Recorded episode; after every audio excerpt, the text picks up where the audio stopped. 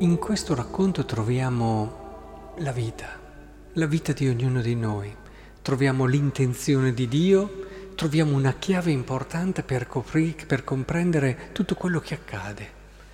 Cerchiamo allora di fermarci davanti a questi dieci lebrosi, queste persone, tra virgolette, maledette, perché come morti che camminavano, avevano tutto chiuso come possibilità e prospettiva di vita.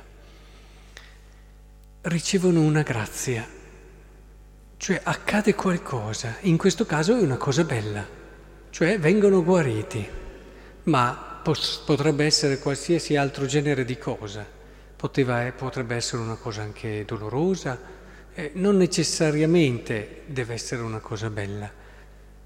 La cosa che dobbiamo capire è che tutto ciò che accade nella nostra vita è un'opportunità per comprendere meglio, per comprendere meglio che Cristo è tutto per noi, che noi siamo fatti per Lui, che non c'è niente di più bello, di più amabile, di più vero di Lui e che la nostra vita è, è, è fatta per un eterno grazie a Lui, perché davvero diventi un ringraziamento a Lui continuo per tutto quello che ha fatto per noi.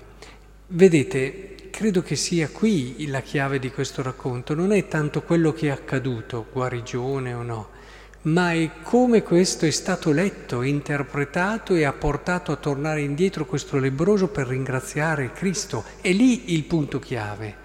Cioè, in questo caso dicevamo una guarigione, ma provate a pensare al contrario, una persona che si ammala.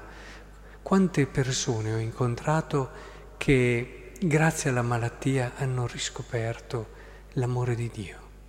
Hanno tirato via tante cose che erano distrazioni, erano elementi che confondevano la loro vita e hanno ritrovato l'essenzialità di Dio ci sono persone purtroppo che invece vivono male sia le cose negative sia le cose positive, perché c'è chi magari invece nella malattia si ripiega su se stesso e si arrabbia con tutti, col mondo, con Dio e anche con se stesso alla fine. Oppure chi nelle cose positive, come hanno fatto questi novi, nove lebrosi, si ubriaca di quello che ti danno queste cose positive e anche qui non ritorna a Dio. E non capisce che anche questo gli è dato per Dio. In fondo che cos'è che vorrei farvi capire? Che la nostra vita si gioca tutto mom- nel momento in cui questo lebroso arriva da Gesù e gli disse, eh, grazie. E credo che sia tutto lì, il mistero di una vita.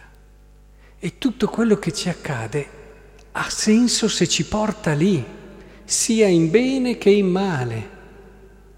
Lì ci giochiamo quella felicità che il nostro cuore desidera, perché nel momento in cui dal nostro, dalle nostre labbra uscirà questo grazie, ecco che si aprirà un mondo infinito dove sentiremo un amore che ci travolge, un amore che è infinitamente più grande di come possiamo immaginare e con questo grazie noi lo riusciremo a riconoscere, lo riusciremo a fare entrare e come dicevo ci sarebbe da impazzire di gioia anche solo a conoscere un po' di questo amore.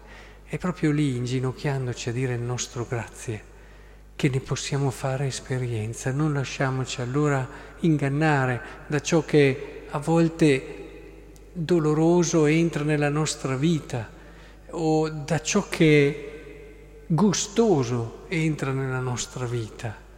Eh, bello, ma guardiamo oltre e noi sappiamo già dove ci vogliono portare questi eventi, a questo inginocchiarci davanti a Lui e a dirgli grazie.